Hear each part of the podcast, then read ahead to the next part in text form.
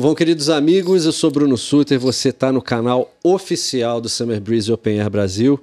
E no episódio de hoje a gente conta com essa fera, brincadeira, essa fera aí, meu. A minha imitação de Faustão é terrível. Desculpa, Hugo Mariucci. Não, eu acho, achei parecido, cara. Então não é, cara. Tudo bom? Tudo bem. Beleza, garoto. Cara, é, o Summer Breeze traz esse evento plural é, para cá para o Brasil, São Paulo. E você, é, eu vejo você como uma, uma pessoa que, que é a pluralidade dentro do rock pesado. Né? Você tem várias influências que, que te trouxeram para as composições diferenciadas. E eu acho que é a cara desse, desse evento. O que, que é o, o heavy metal nesse sentido plural? na tua, na tua concepção em termos de, de, de referência? Ah, eu acho que o que é legal do festival do Summer Breeze é que assim, pelo pelo casting das bandas, assim, você vê que tem muita banda de vertentes diferentes, né, do, do, do, do heavy metal, do rock. E tem vai desde coisas que Queen, né, na, no, com no Mark caso do Martel, Mark Martel, é. até bandas o Crypta, que é uma banda, né, Extrema. mais extrema. E eu acho isso muito legal, porque, cara, eu sempre, assim, quando eu era adolescente, eu ouvia só thrash metal, assim. Era, É mesmo? É, eu era viciado, eu tinha uma banda de thrash metal que eu cantava. E e eu ouvia algumas coisas escondido. O Guilty Pleasure. É. Eu ouvia, tipo, Marillion escondido, assim. E aí. Aí eu fui começando a falar, puta, meu, eu não vou mais ouvir escondido. E aí eu comecei a ouvir muita coisa, assim. Eu sempre fui, assim, muito aberto para esse tipo de coisa. E hoje em dia que eu trabalho também com, com produção, tudo, você acaba conhecendo ainda mais coisas, entendeu? Então, o que eu acho legal do festival é que ele não vai pegar só um estilo do, do rock ali, né? Ele vai pegar desde uma coisa de que é o mais rock como Queen até um, Um mais extremo. extremo. como Crypta, né? O, Mas Ra- isso- o Ratos, né? Exato. Isso é um formato dos festivais europeus, né? Que a gente não está acostumado É. com isso aqui.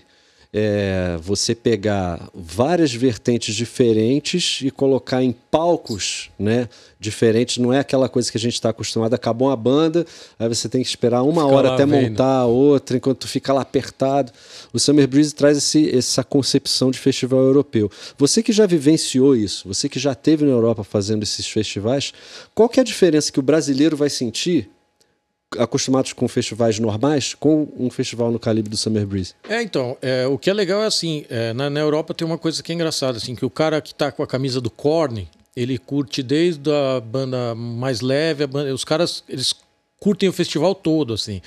E esse lance, né, de você ter palcos diferentes e acaba um e começa o outro, é uma coisa que é, é muito legal, assim, porque você pode ficar, você pode, você não tem aquele período que você fica lá parado olhando, né, a banda desmontar o palco, os roads desmo- desmontam o palco de um, monta do outro, Sim. faz o line check, enquanto então é uma coisa bem mais dinâmica assim, né? É uma e lá é sempre assim, né? Tipo, a, a grande parte dos festivais que eu toquei lá era sempre foi assim, acaba um palco, começa o outro. É, eu, eu tô muito curioso para ver, porque a gente nunca. A gente vê isso em festivais como Rock Rio, né? É, Mas aí são outros estilo Lollapalooza, Lollapalooza, é, né? Mas não de metal, De assim, metal, é. né? E, a- e o fato de ser um, um festival que, que vai ser anual, isso traz uma ideia de que vai dar uma oxigenada muito grande no, no cenário de rock pesado aqui no Brasil e na América Latina como É, um todo. né? Eu acho que precisa muito mesmo. né? Nesse momento, acho que é um momento bem importante para ter um, um festival desse tamanho, é, voltado para esse tipo de som, né?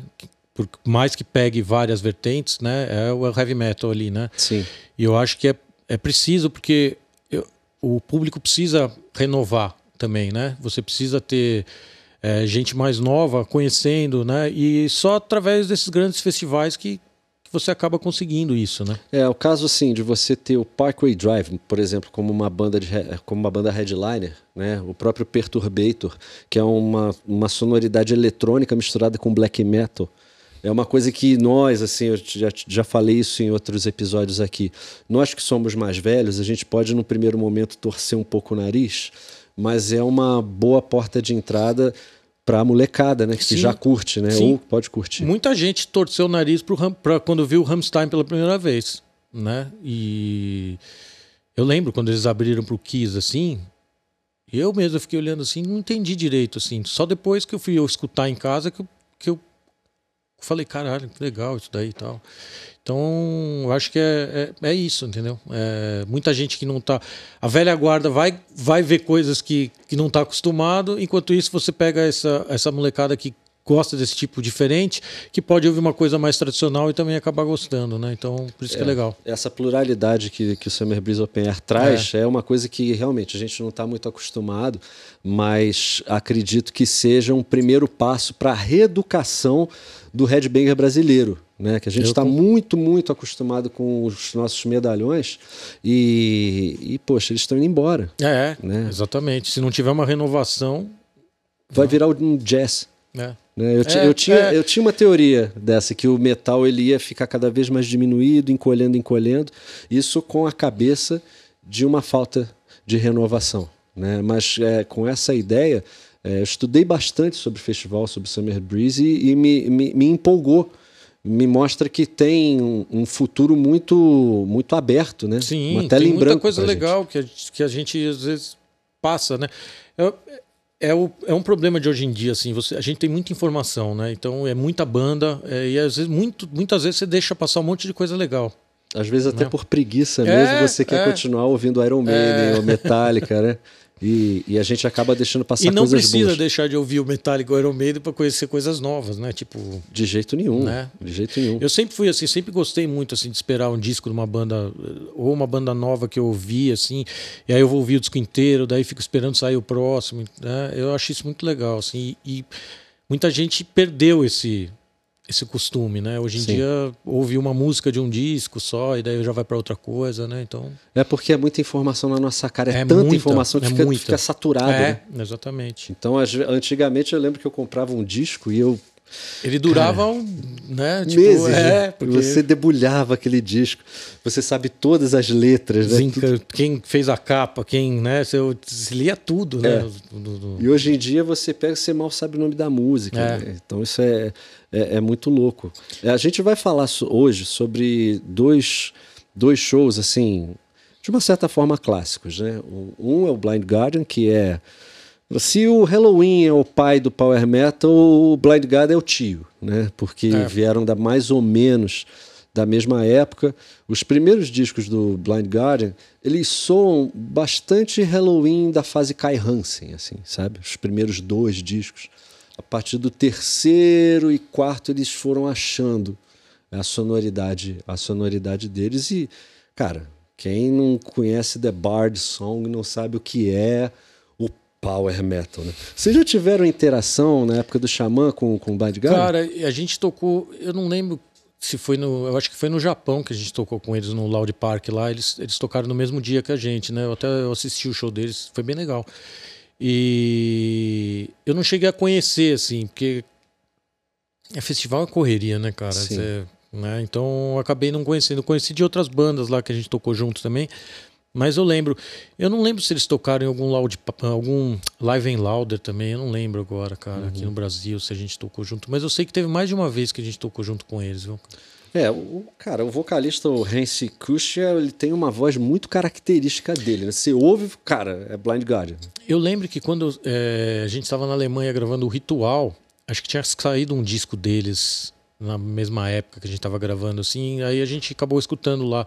Eu lembro até que umas vozes tinham umas coisas meio Queen, assim, de. de... Eu não Sim. lembro que disco que era, assim, tá? É, é mas... eles, eles meio que. O Blind Garden meio que pavimentou o caminho pro Rhapsody, assim, nessa coisa de. Do Tolkien, né? É, Dragões, é. elfos, essas coisas assim. É, o, o daí eles. Pavimentaram aí. É, é igual a música erudita, né? A música erudita, o Bach foi pavimentou pro, pro Mozart, que pavimentou pro Beethoven, assim, é. né? E as coisas... É, é, muito interessante essa, quando você fala de power metal, né? Que aí você vai pro metal sinfônico, não tem como você não fazer essa comparação é. com a música é, erudita. Né? Mesmo porque tem muita influência, né? De, de... Exatamente. e, e, é, e, é, interessante como essas coisas foram se transformando, né? Aí depois é, o, o, metal melódico, o power metal se transformou no metal melódico, que virou metal sinfônico, que aí veio o Dragon Force, colocou tudo, o BPM e multiplicou por dois.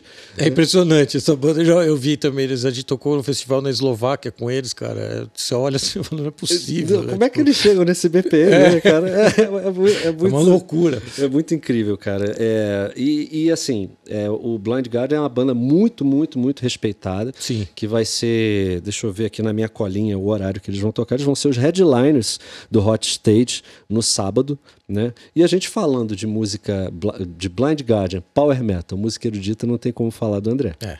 Né? Que é o meu. é, é, o meu ídolo, como eu tinha falado em outros episódios. É, foi a pessoa que me influenciou a aprender, a querer estudar música, me motivar a estudar música. Eu me tornei um cantor de música renascentista por causa do André né? mesmo ele não sabendo disso. E eu sou muito grato a ele por, pelo legado que ele nos trouxe. Né? E você vai fazer um show em homenagem ao André Matos. Junto com o Viper, vai ser, vai ser Viper, Xamã e, e o Rafael. E é, o Angra, é, Rafael. E, representado, né? As, as bandas que ele teve aqui, né? Representadas. E quem sabe a gente não consegue convencer o Sasha também para fazer alguma coisa do Virgo, né? Vamos tentar. Nossa, cara, seria, seria incrível. Se cara. ele tiver aí, a gente falar com ele, vamos ver.